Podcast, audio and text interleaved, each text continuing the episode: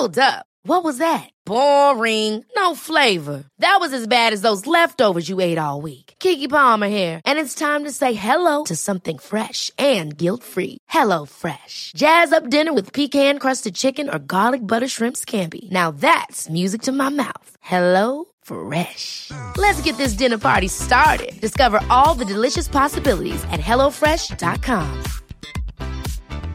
I'm Sandra, and I'm just the professional your small business was looking for. But you didn't hire me because you didn't use LinkedIn jobs. LinkedIn has professionals you can't find anywhere else, including those who aren't actively looking for a new job but might be open to the perfect role, like me.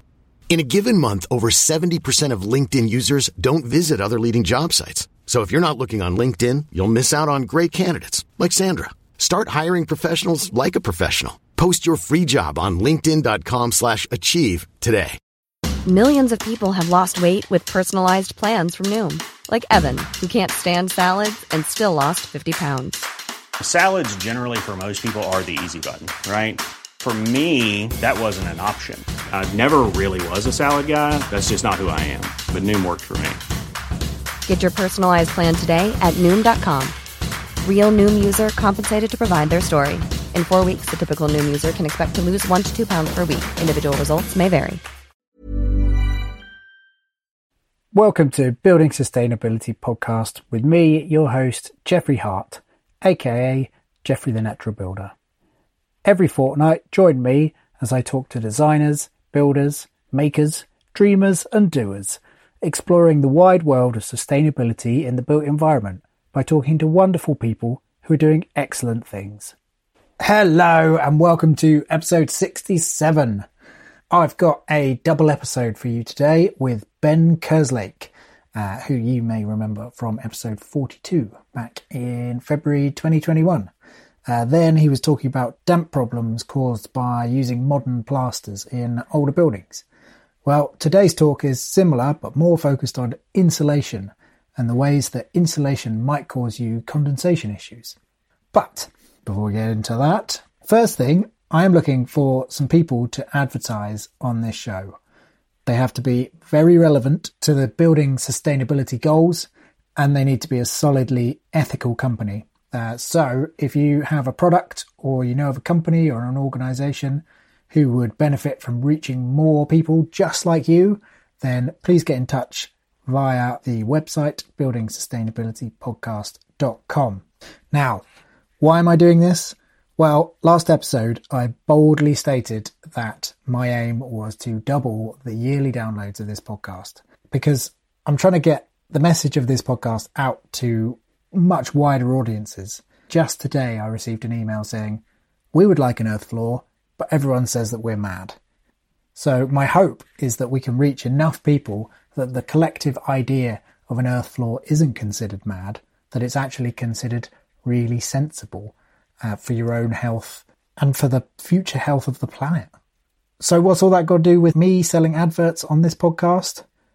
Well, I am going to take the money from the adverts sold on building sustainability and funnel them straight into actually advertising Building Sustainability Podcast to the wider audiences on the Googles, the Facebooks, the other places that I haven't yet researched. So that's the plan. And it's sort of, it might be genius because the people buying adverts will essentially be paying to have their company heard about by more people because I will be advertising for them. So, I mean, it's genius, right? It's either that or terrible. I'm not really sure which, but I think it'll work. Okay, uh, new patrons. Um, this month, a massive, massive thank you goes to Vicky Collins uh, and to Alex Munier. I Hope that's the right way of saying your name, Alex. Um, I will be carving a spoon for Alex as her reward quite soon. She has gone for the five pound bracket, um, but I can see that she is already getting involved on the Patreon site uh, and getting in her questions for the next couple of guests, who are going to be great, by the way. I'm very excited about that.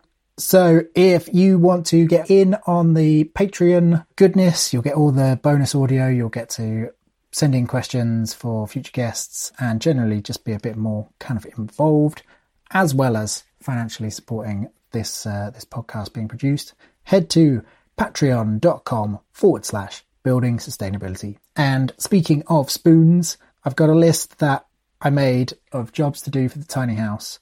Uh, I made it on New Year's Day and I was in bed quite a lot before midnight on New Year's Eve so that I could get up early and work on the house. Uh, I am dedicated, so much so that actually I was just dozing off on, on New Year's Eve. And then I realized that I hadn't bought an air tightness grommet for a cable going through the wall. And so I ordered it.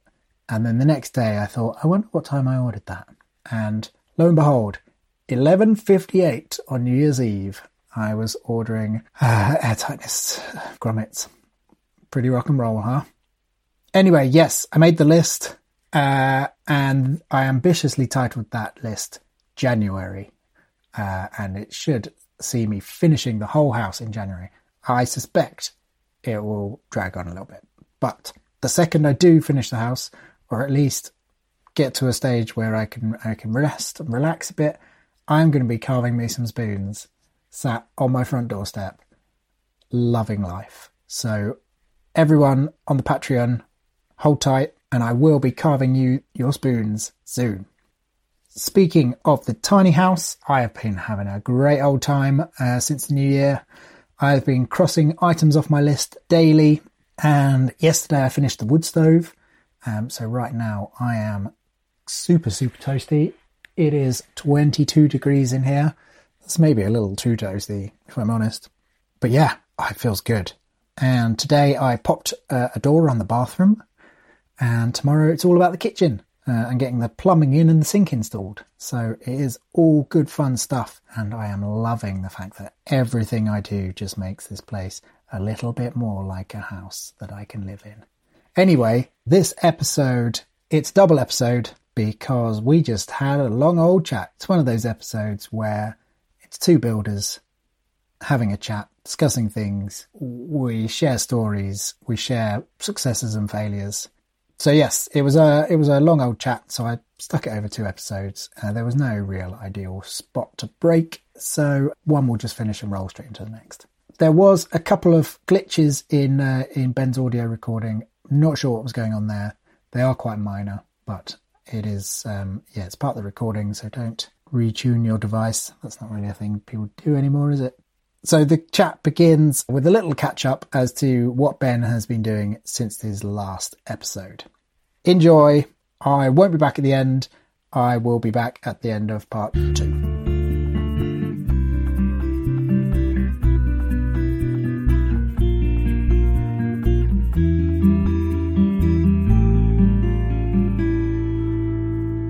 So, with the, the training centre, we uh, definitely jumped in at the deep end um, and went for it um, because we'd been having so many issues with the uh, the barns that we were doing the courses from, uh, mm. plastering and pointing um, courses. And you were just sort of find, finding a barn as and when. Yeah, friendly farmer, or we were working with um, Cotswold uh, Conservation up in Leckhampton, uh, and they had a few barns that were um, some were derelict. Um, we had a, a nice open-ended barn with Cotswold stone that we could do the plastering and pointing on. Um, but even in mid-May, we were having because it's quite high up in Leckhampton. It was that we were having sideways rain and gale force winds and all sorts, even in mid-May. So um, yeah, we had the, one of the last courses before we took the took the dive and got the training centre set up. We had uh, one of the students holding one side of the projector screen, me holding the other side of the projector screen, gale force winds coming through the barn and rain, and um, just try- and trying to do the presentation, which was just not ideal. And then just mm. traveling with materials and, and just all the setup. So having the training center is amazing. We've got everything there ready to go. We've got a really nice big space. Um, we're in the Mitcheldean in the Forest of Dean, and it used to be it's it's nice because it's not just on a industrial estate. Um, with lots of kind of modern technologies. There's a, we've got our next door neighbours. Uh, there's a wood turner next door. Oh, nice. And then the other ne- neighbour is a, a, metal worker.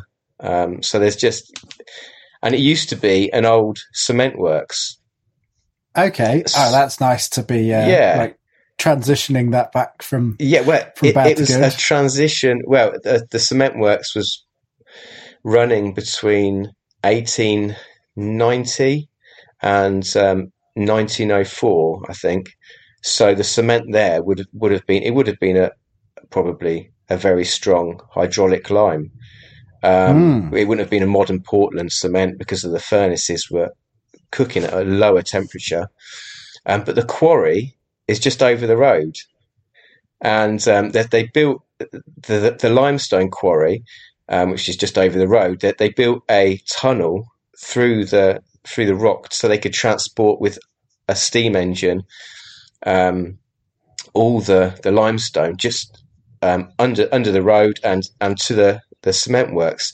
And we think the steam train is still there at the back of the cement works, the back of, back of our training centre. But they've taken the wheels off. They've just got the boiler. Um, so it's built. It's built into some brickwork to hold it, and I, I don't know whether they because then it was a a sawmill. So I think either Hmm. they were using it for heating or for steaming wood, or I'm not sure. But yeah, it's got some good history, and and the the uh, quarry it's now a nature reserve. But the limestone that they were getting, there's some um, there's some amazing clay there. That's just it's like modelling clay. There's no stone in it. It's just pure Hmm. clay that um, obviously they were mixing.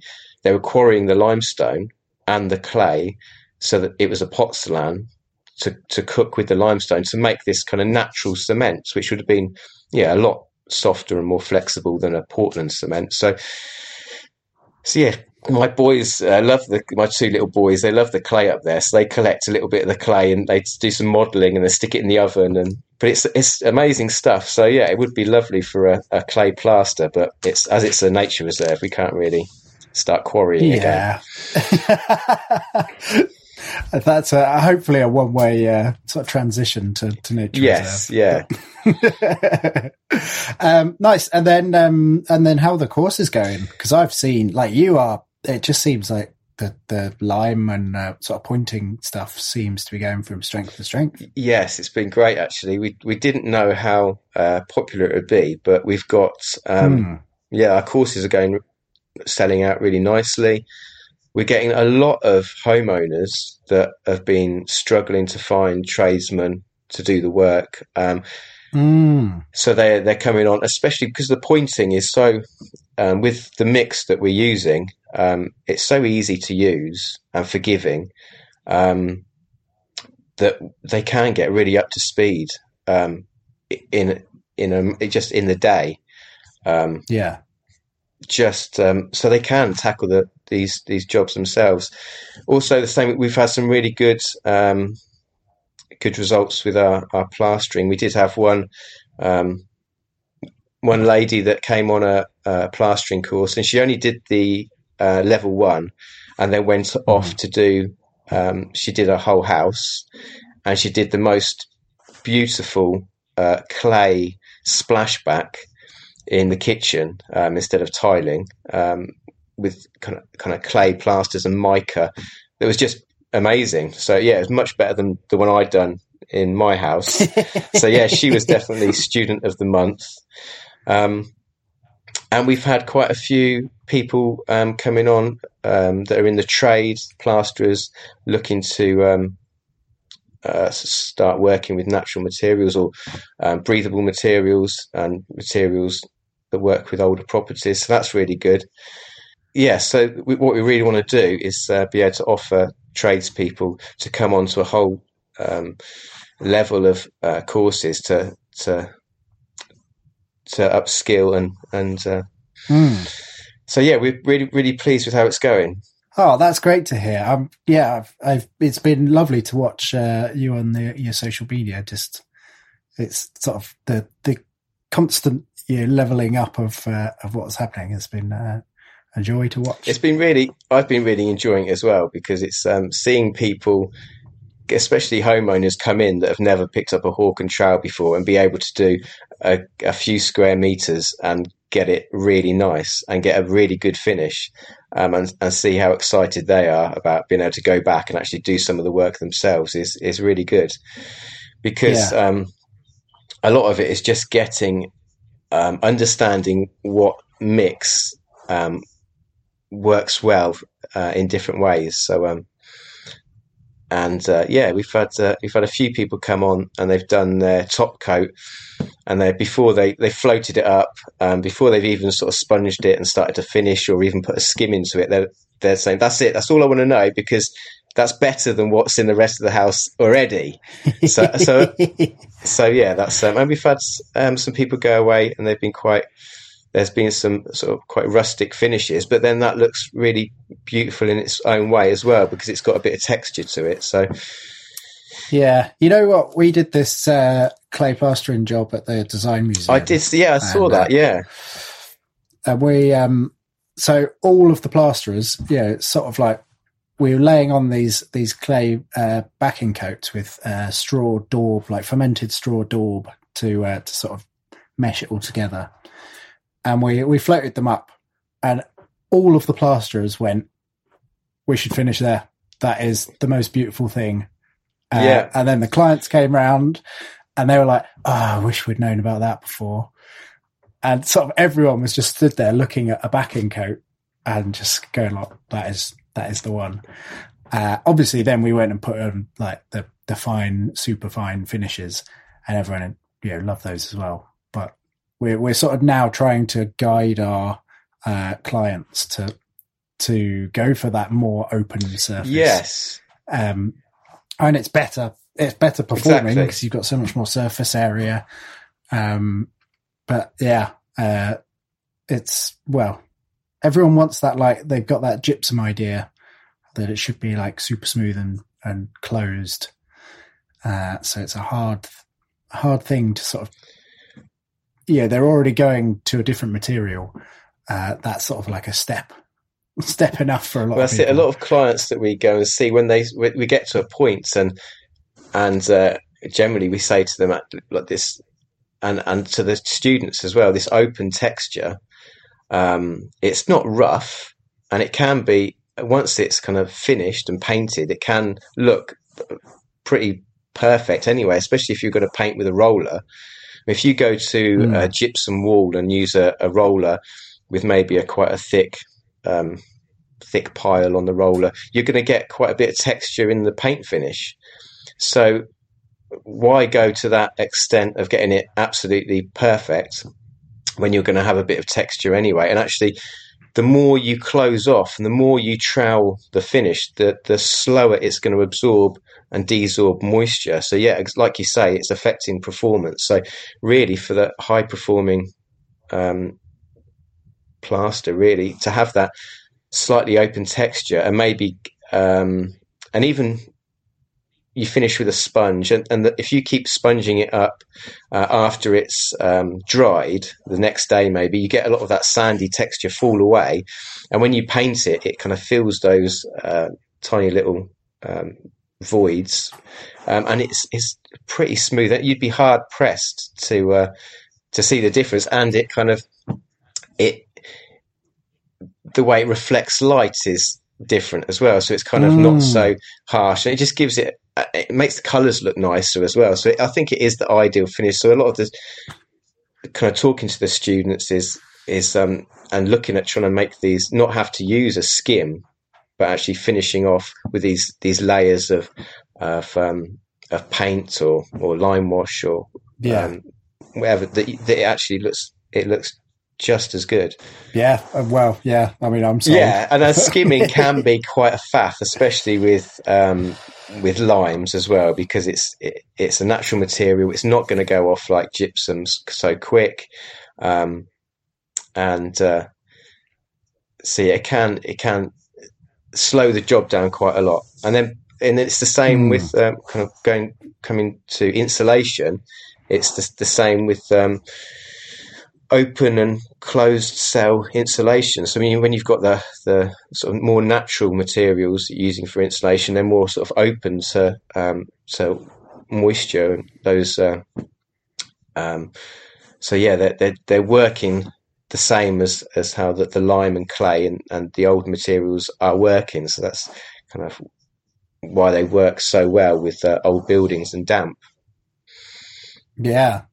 Well, that's, I mean, that's the, the main thing we're going to talk about today, isn't it?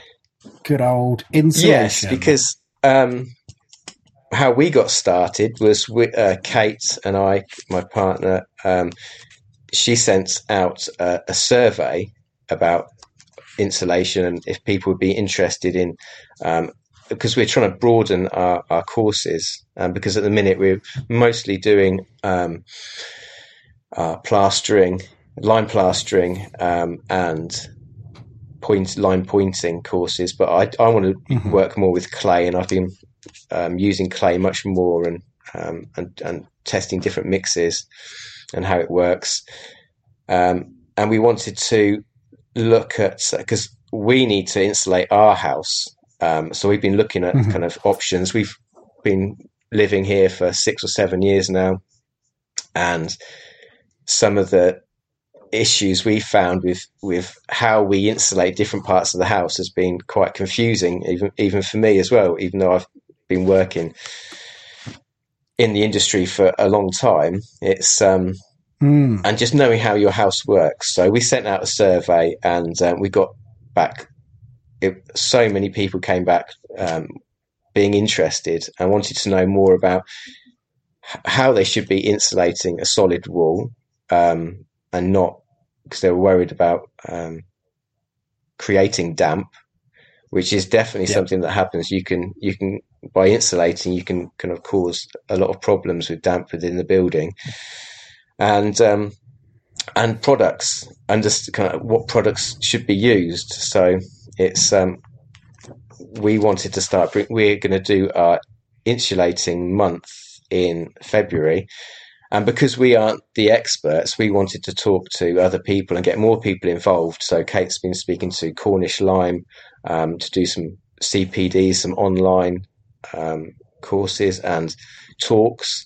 Um, and we're going to be doing some uh, courses at the training centre about um, classroom courses talking about insulation um, options and um, what you should do and what you shouldn't do, and uh, and then mm-hmm. also doing some practical, which should be quite good. So we'll be looking at um, uh, using hemp lime um, in formwork or sp- sprayed hemp lime, and also um, I am really interested in uh, in straw as well, using straw and clay, um, which I've used before. It works really well, and it's just it's very easy to use as well because you're kind of just you can you use it as a mold and, and using formworks. So um, that's where it started really, and and I need to and I'd needed to find out so much more because since I since I did my uh, MSc, there's so many, which is oh, how many years ago now? So yeah, well over 10 years ago now. So, so many different products are on the markets. Yeah, well, just since I, um, uh, since I've built this, uh, well, I say I've built this, as you can see, uh, it's, it's not quite Nearly finished there. yet. Uh, yeah, maybe. Um, yeah, just since I picked all my insulation, so, you know, six months ago, uh, I was just having a little browse through uh, sort of insulation yesterday, and I found a whole load of hemp, hemp and jute uh, insulation that wasn't available yeah. six months ago. So yeah, like the the the amount of, of stuff that's that's coming onto the market is is you know really growing. And someone else sent me a sample of some it's like wool and sisal insulation. Okay. I think they just they're just testing that now. Uh, so it's yeah, it's a real uh, growing market. Um, which is great. I mean, yeah, it, it shows that there's a, a demand and a need. Um, and I was, as I'm sure you, you found out with your survey, it's that, you know, people want to do it the right way and they don't want to use, you know, nasty materials. And it's either cost or like, um, just lack of information that's, yeah. that's stopping them. Yeah, definitely a lack of information as well. And which is why we had such a problem with, um, all the cavity walls being, um, infilled with either with, with either I mean some of them were spray foam and which were just uh, causing so many damp mm. issues because they were the, the, the cavity where um, moisture is is is supposed to be and designed to, to condensate and escape, it was condensating and then couldn't escape, so that it was just causing so many damp problems. And now, I think the government was giving money for people to do that to their houses, and now they've been giving money for to people to take it all out again. I think there were it was grants of like ten Yes. grand to which probably doesn't really cut it, but yeah, I mean Well, there's now now specialists, isn't there, of uh, cavity wall insulation removal specialists? yeah, which which I think is a, a hilarious. Well, I mean, it's sort of tragic rather than hilarious, but um, well, let's well let's then start at the beginning uh, and just talk about like the the basic principles of insulation. Like what what is insulation? and How does it how does it work? So the way insulation works is the fact that it's got lots of um, air pockets, or or it stops the um, uh, there's not the more dense the material is. For instance, um, concrete or even um, granite, anything that's really dense. There's just uh, heat can transfer through it much more easily, especially metal. So you can see when your metal gets transfers heat so fast because it's so dense, and and then you've got towards the other end of the spectrum um, wood, where you've got much more um, gaps inside, basically air gaps, where it just slows that that transfer of, of heat. So so the best kind of insulators are something that's just got as many of these uh, voids as possible. So sheep's wool. So it's just it just slows that that movement of heat through. Yeah, And with the solid solid walls, which kind of we're coming back to, it's um, they generally a lot of the natural materials that so the lime and earth and, and stone, there are quite a lot of uh, tiny tiny voids that um, that make it porous um, that either fill with air to to give it some insulation, or uh, they can also fill with with moisture. So um, which where you get damp issues from. But as soon as they're filled with moisture, moisture conducts heat so readily that you get you just lose that insulation. Then and that's where we find damp walls are so bad. So if you look at some of the um, thermal imaging, you can see that sometimes I've, I've seen some pictures of some um, houses where they've just got a you can see where there's a damp patch on the wall outside because there might be a bit of algae growing or you can there's a crack in the cement where there's you can see there's moisture and then it just relates completely to the thermal imaging camera where you've just got probably more heat loss from that spot than from the single glazed window. Um, so it's just that that slowing down of heat transfer.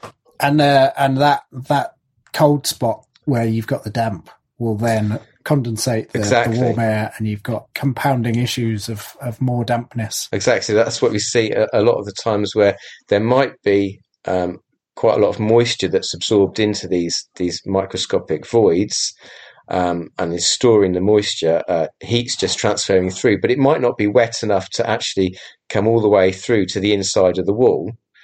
Um, it's not it's not soaked in that much, but just because it's there's some damp in that area, um, it's the heat is is just es- escaping through that cold spot so fast that then that cold area, uh, the warm moist air from inside, touches it and cools down so fast that you get condensation on the surface. Then, so you're just getting you're getting damp from penetrating damp and also condensation and and this is where these uh, kind of modern materials like gypsum um, just get overwhelmed because they're so slow to absorb moisture and they're so dense um, that once they've taken the moisture on, um, they start to just go through this cycle of um, it evaporates, salts come to the surface, that absorbs more moisture, and you get into this cycle of um, salt and moisture creation. Um, and the water from outside hasn't even managed to get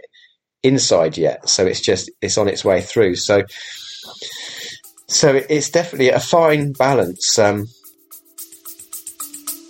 We'll be back after a quick break. Hey there, I'm Mick from the Mick and Pat Show. That's right. And I'm Pat. Looking for a podcast that's like catching up with old friends? Well, you're in luck.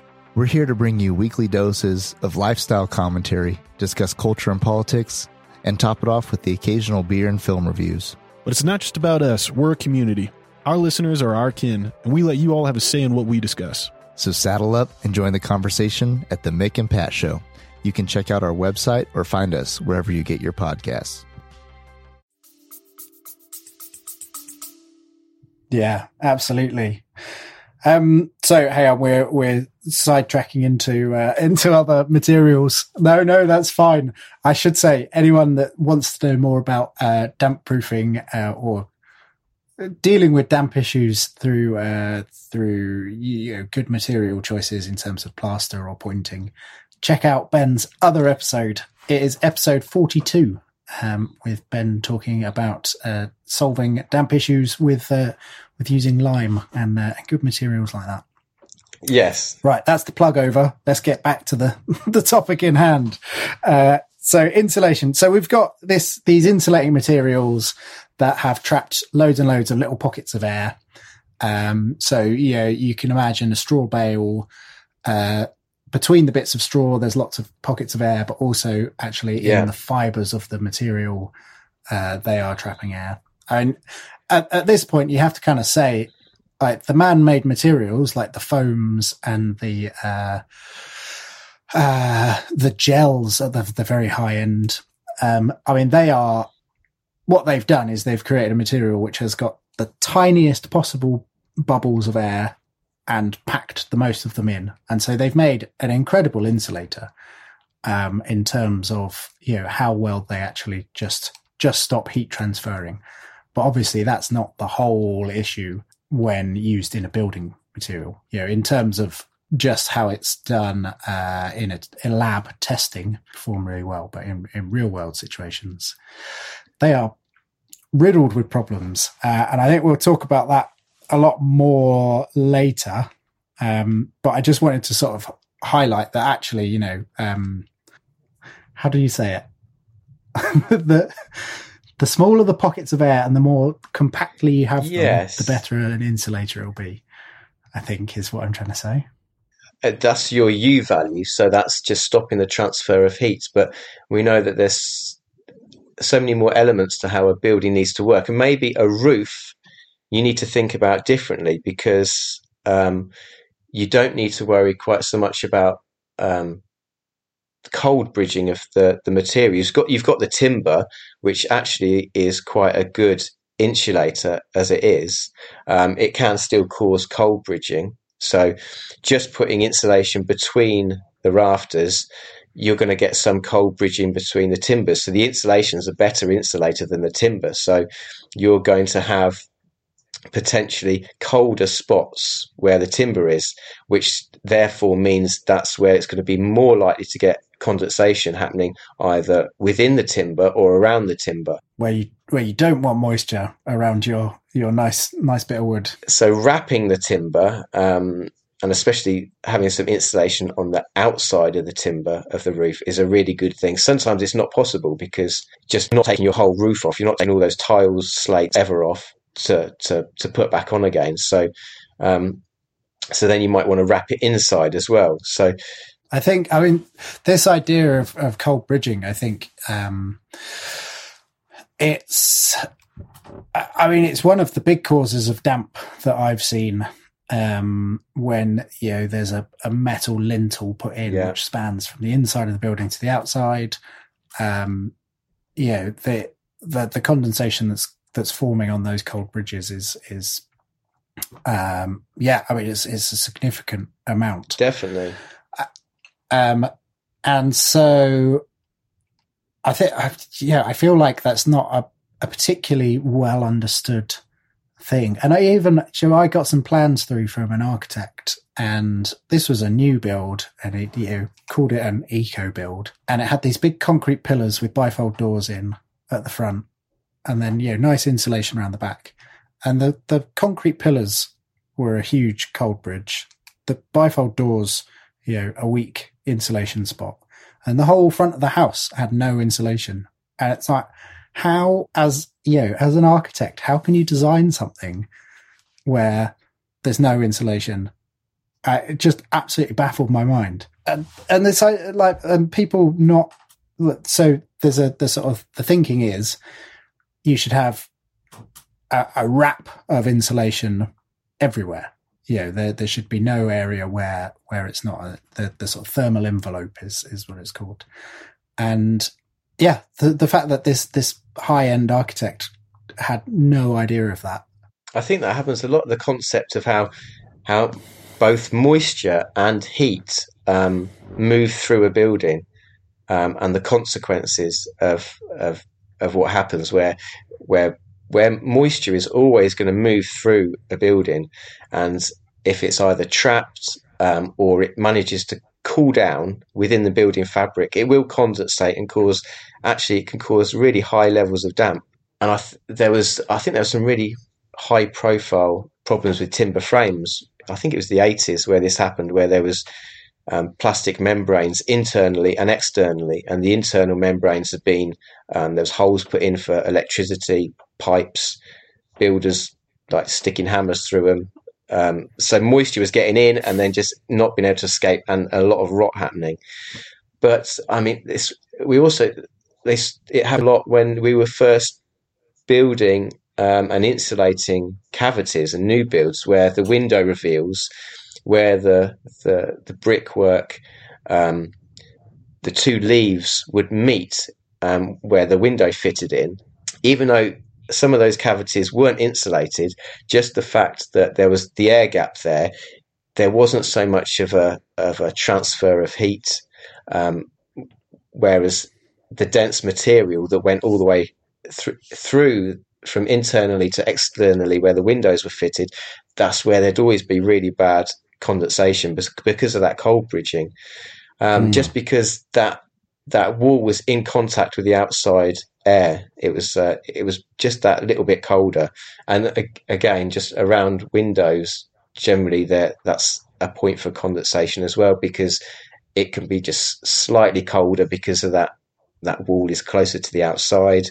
So window detailing is really um, important. And even cold bridging we see from internal walls of a, an old stone cottage. Um, we've worked on a, a lot uh, around the Forest of Dean where we've got um, it's an internal wall, so it's it's it's a dividing wall internally in the house, but because it's built straight onto the ground, um, it's the bottom of that wall can be just either a few degrees colder than the middle of the wall or the top of the wall because it's in contact with the ground. Um, so we see a lot of people thinking there's rising damp in their in their buildings because just the bottom of the wall, maybe the bottom foot or two, is um, there's bubbling paint, um, there's salts coming. Um, so people think it's it's rising damp moisture coming up from the ground, but a lot of the time we've taken the plaster off and it's absolutely bone dry underneath. It's just because it's the few degrees colder because it's touching the touching the ground and it's the warm moist air comes through from from the rest of the house it's touching all those surfaces and as it touches that colder surface it's condensating because warm air can hold much more moisture in it than cold air so as that that warm air that's holding maybe a normal amount of moisture, 70% relative humidity, for instance. for this country, yeah, yeah. touches that that wall um, and cools down just a few degrees, that'll go up above 100% relative humidity, and that air cannot hold that moisture anymore, and it gets left behind on the surface. And if that keeps happening, the walls absorb the moisture and yeah. evaporate, bring salts to the surface, especially with modern materials, um, gypsum and cement um, and these sort of things, and then just and causes these these problems that look like kind of rising damp or penetrating damp, which are just it's just condensation. I, I think you, as someone who works in existing buildings, uh, as opposed to me who generally works in uh, in new build, like the for me, I can design, and with my house, I have designed. Know, there is well, I can I can point to like six thermal bridges in this house, and that's all that exists. Uh, and they are tiny little where uh, I've had to do a screw from the inside. Uh, you know, I can design a very, very efficient building because I'm building from scratch. Yes. Whereas you, you going into an existing house with, you know, existing details, existing partition walls, you know, and insulating that. Uh, I mean, it's a whole world of difficult. Yes, which which is why it's the it's the most important to to to go down your tick list of of where you need to hit first, which is what we were Mm. we were talk wanted to talk about. Um, and ideally, like what you probably thought of first is just stopping the drafts, just Yeah. making an airtight envelope because that is where you're going to lose most of your heat. I think it's it's twenty percent of uh, of your sort of inefficiencies in a house come from just air getting in through the letterbox, under the door, around the windows. Yeah, and that's a, a pretty significant number. Exactly. And the more you heat, the faster you speed up that cycle, don't you? The, so it just speeds up the, the, the drafts. And um, so working on those is really, really important. And what's great about using lime and um, and these kind of natural plasters is that it's really easy to fill gaps and just mold stuff and just kind of but this is also why it's kind of when you've got buildings um, that you're retrofitting, it's it's much easier and much it works much better to insulate the outside of the building first. Um, So then, because if you insulate inside, you're always going to have as that it's exactly the same as principle as condensation. When you've got um, air moving through the wall and it's holding moisture, which it's always going to do. There's always going to be that um, air movement through through a wall, even in a new build. Um, and as it moves through from the warm side of the wall to the cold side of the wall, as it cools, it's going to condensate, which is what interstitial condensation is. So if you can have your insulation on the outside of a solid wall, then it's generally going to ins- going to condensate on the outer side of that insulation. Um, whereas if you've got it on the inside, it's going to condensate much more towards the inner side of that solid wall. So it, it's uh, in an ideal world, which isn't always the way, it's it's insulating the outside, and I think that's why um, lime had so much uh, more of a, a revival. Um, I think it's kind of in the nineties when the Germans were making their super insulated buildings, new builds, um, and it was just timber frames with with huge amounts of insulation with them within them, and then they'd be just rendering the outside with uh, a cement based or plastic based render. And what they found was the render was constantly failing because the air and the water vapor within the air moved through the building towards the outside. As it cooled down towards the outside of the insulation, it condensated and then was trapped by this um, impervious render.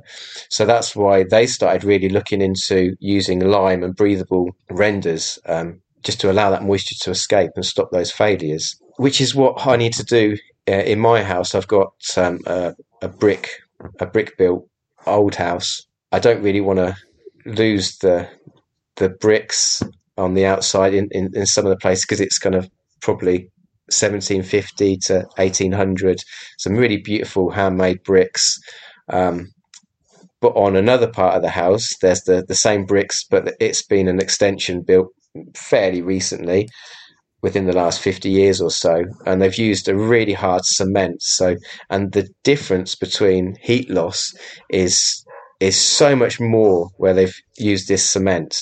We really suffer from um, from damp and and the cold there, and I think it's mostly the damp is created by the the cold, um, and there's probably moisture being trapped in those bricks, or um, because there's a the cement's almost just creating a barrier, and, and also because it's so dense, allowing heat to transfer so much quicker. I, I want to there. I don't mind losing the the, the look of the the bricks because they got cement in them anyway. Yeah. It looks you can tell.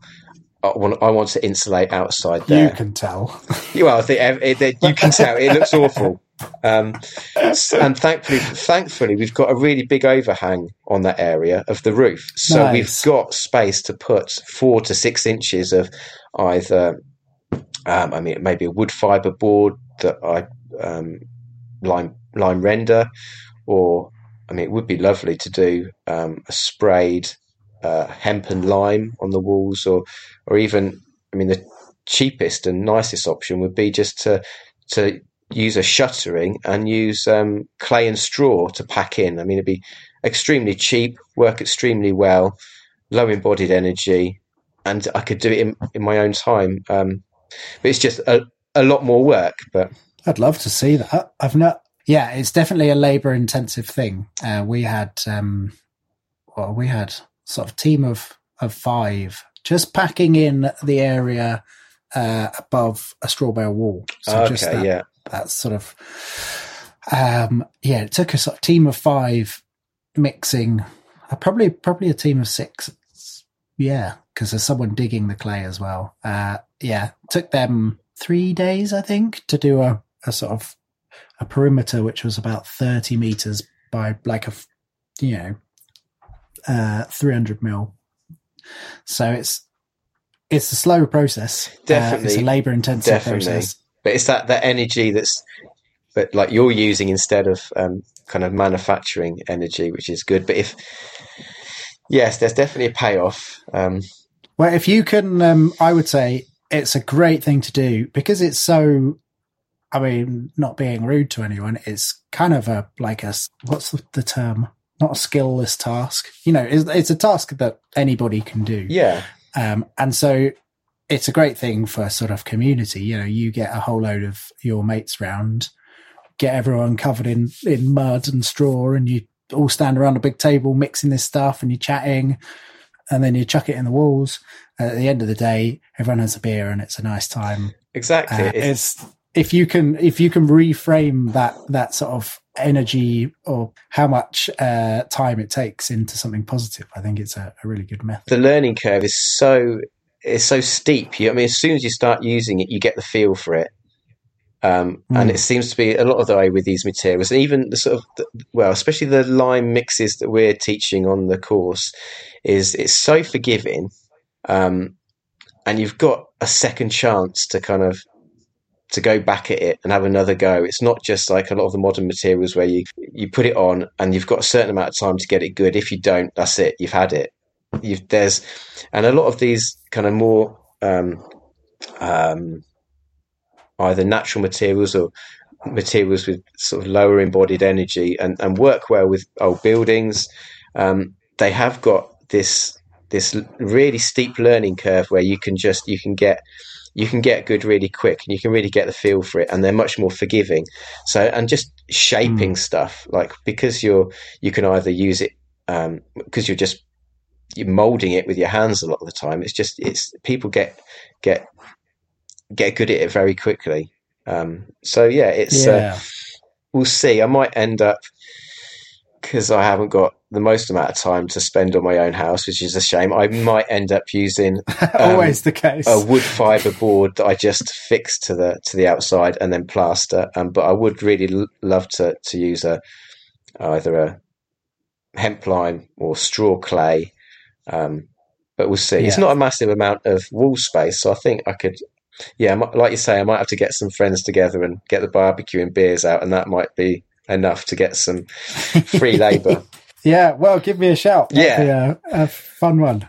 Okay, Yeah. brilliant. I will. if that's what convinces you to go straw clay. Yeah, and it'd be a really good uh, test bed as well. Yeah, no, absolutely. I mean, that's uh, that's sort of the thing, isn't it? Uh, I mean, there's lots of things on this house that I'm experimenting with, and I'm not doing it strictly, you know, what the the instruction manual says, and I can do that because it's my house. Yeah. Um, you can't.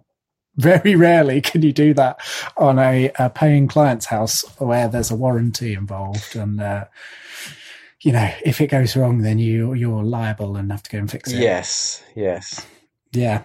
Well, the way I wanted to to take this was to look at um, maybe the different sections of a building, um, whether that's new build or or sort of retrofit.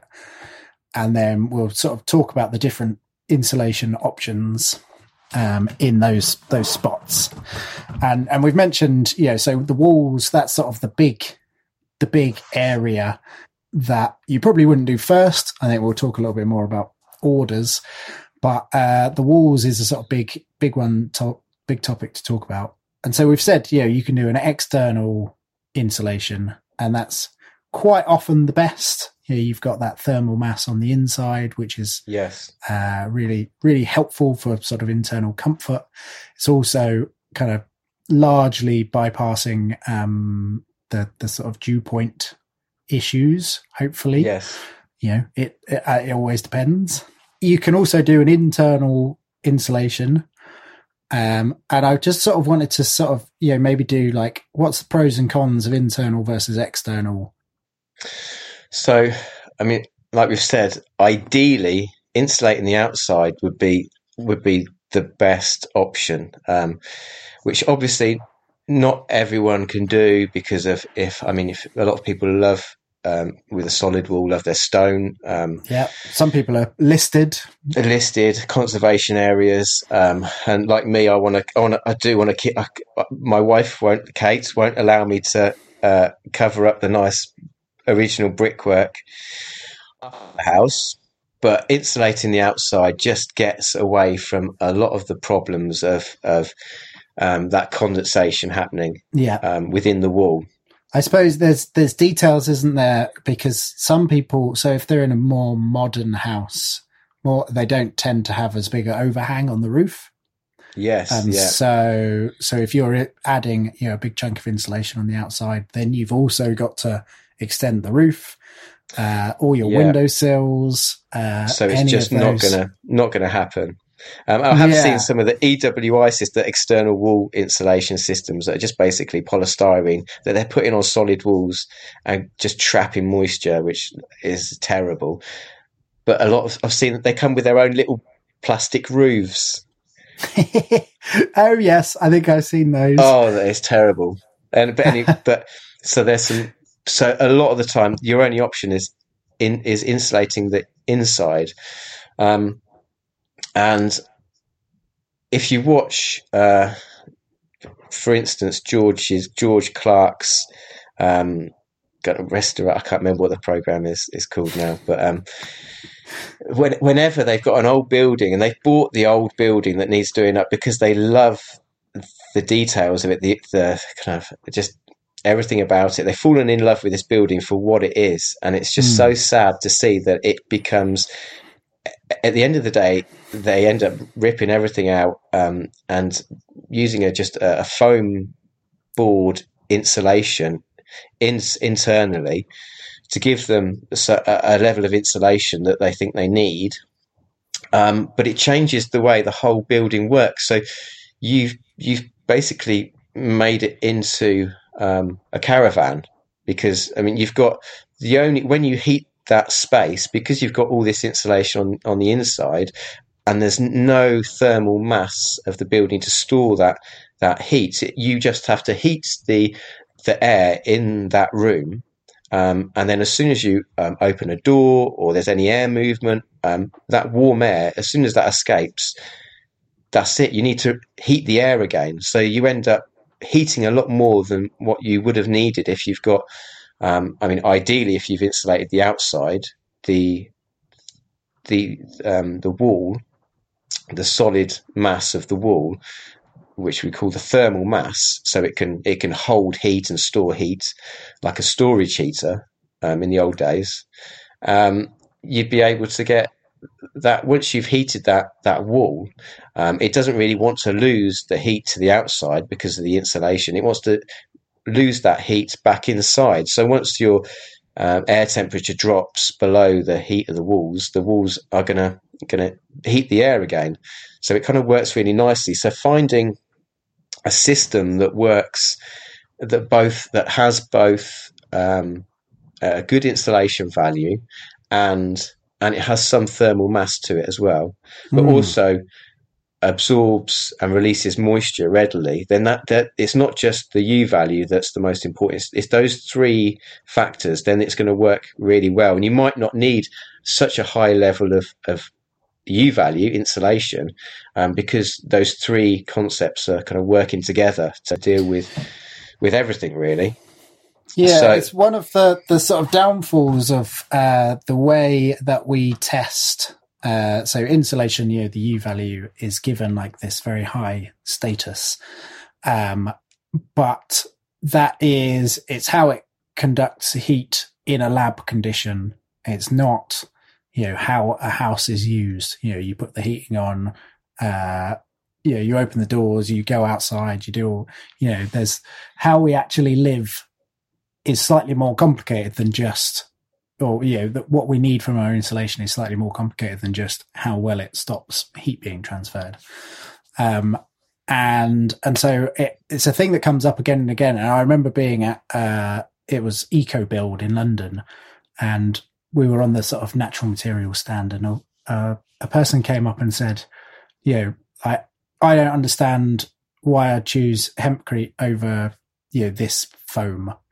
And uh, the guy I was with, uh, James Newton, he started talking about, you know, how the the mass inside hempcrete. So hempcrete is insulation and mass from the lime and the sticky bits of of hemp, uh, sort of stalky bits of hemp. It actually outperforms its U value by, you know, in real world situations, you know, quite considerably. Exactly. Uh, yeah, and this person uh, just sort of turned and said, "I know what I know what U value is, and I know what mass is, and you can't have both.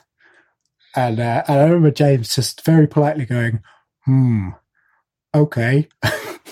uh, but yeah, and it's sort of like, and I actually, you know, that person, I sort of until you know only a little bit before I had that same opinion. It's like you have mass at one end of the scale and you have insulation at the other. And it was actually only in talking through this podcast uh, to Lucy Pedler, and she was saying she was talking about wall insulation, and she said, you know, if you can use wood fiber over like wool or foam or anything like that, uh, the mass in your wood fiber means that it's a yeah, better performing product. And that is why I have splurged out. Like I've got a big weight constraint in my house. Regular listeners will be utterly bored of me talking about that. Uh, but I splurged out. I was like, yes, I am going to go wood fiber for all my insulation, which is heavy, you know, twice as heavy as, as uh, wool mm. because I want that, I want that thermal mass. And do you know what? I've, I feel it so much. I've also got loads of cork, um, which, uh, again, it's an insulator that's, that's got mass and how it feels is I warm the space overnight and then I'd come in in the morning. This is when I was not living in the, the building. Come in in the morning, I'd open the doors, get loads of fresh air in, and I'd feel the heat like radiating at, out at me. And it's like it's a really intense and sort of pleasant feeling. Uh, and with the doors and windows open for, I mean, the whole morning, I'd have them open and I'd still be feeling this heat radiating at me. And if you'd used foam insulation like Celotex, you wouldn't get mm. that at all. You as soon as that warm air leaves the building, you're having to heat again, and which is I exactly. made a really poor decision um, six years ago when we first when we first moved into the house. We realised that the roof was leaking. There was no felt, um, and it was leaking where the roof line came down. It was almost touching the the beams of the first floor. So we had water pouring in the ends of the beams. So I did have a bit of a panic. Um, yeah, but I made a poor decision and because we didn't have a lot of space where some of the bedrooms where the bedrooms are in half of the roof space so there's not much room to to insulate. We did raise the roof we took the whole roof off so we could raise the roof off up slightly. And i did use some really nice um, um it's not quite breathable enough but we used an insulating uh, breathable roofing felt on top of the rafters to try and stop those rafters being in contact with the cold air and the cold bridging. But I, in those areas, I thought I because I only had three to four inches um, of space before I started encroaching on the actual physical space of the room, I decided to use Celotex. Um, and in the winter, it's not too bad. Um, it it doesn't lose heat particularly fast, but in summer, the overheat is is huge because because there's no thermal mass. There's nothing when those rooms heat up, um, because they're at the top of the house. There's there, there's dormer windows. Um, actually, the heat can move through the the Celotex.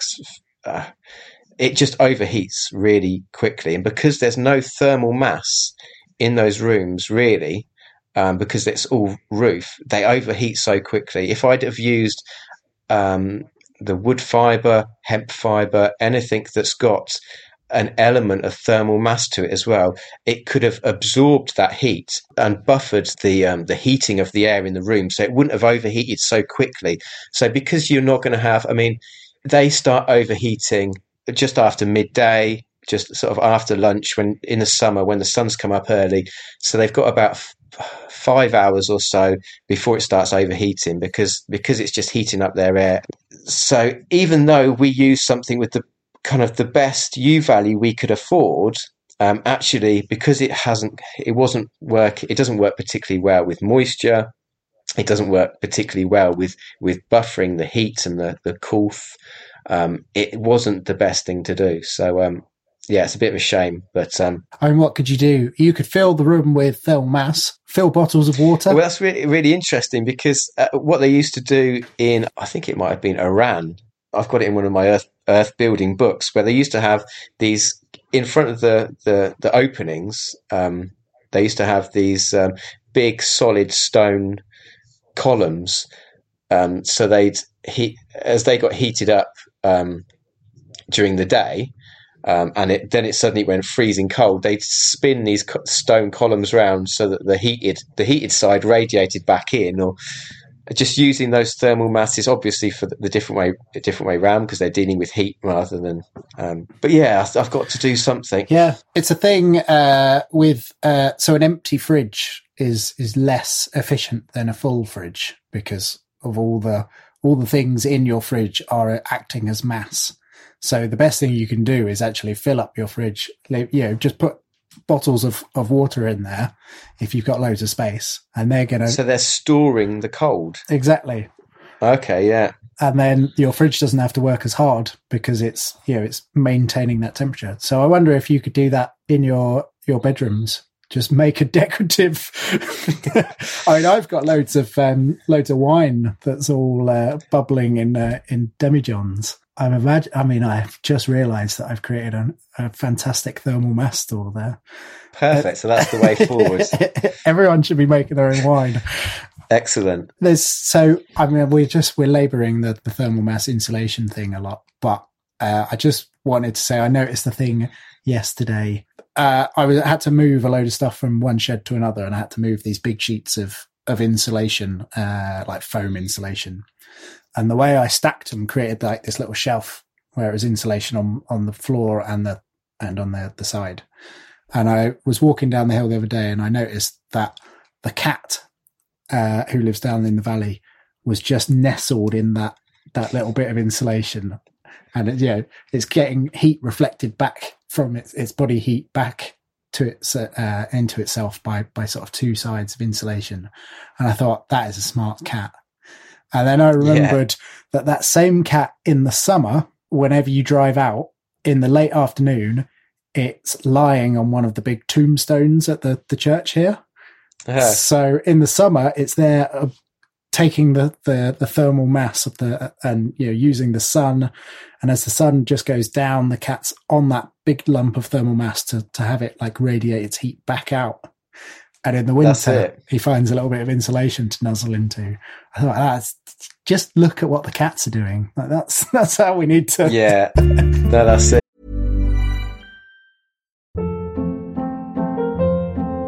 Hold up what was that? Boring. No flavor. That was as bad as those leftovers you ate all week. Keke Palmer here, and it's time to say hello to something fresh and guilt-free. Hello Fresh. Jazz up dinner with pecan-crusted chicken or garlic butter shrimp scampi. Now that's music to my mouth. Hello Fresh. Let's get this dinner party started. Discover all the delicious possibilities at hellofresh.com.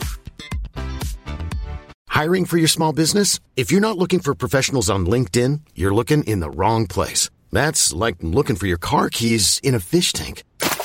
LinkedIn helps you hire professionals you can't find anywhere else, even those who aren't actively searching for a new job but might be open to the perfect role. In a given month, over 70% of LinkedIn users don't even visit other leading job sites. So start looking in the right place. With LinkedIn, you can hire professionals like a professional. Post your free job on linkedin.com slash achieve today.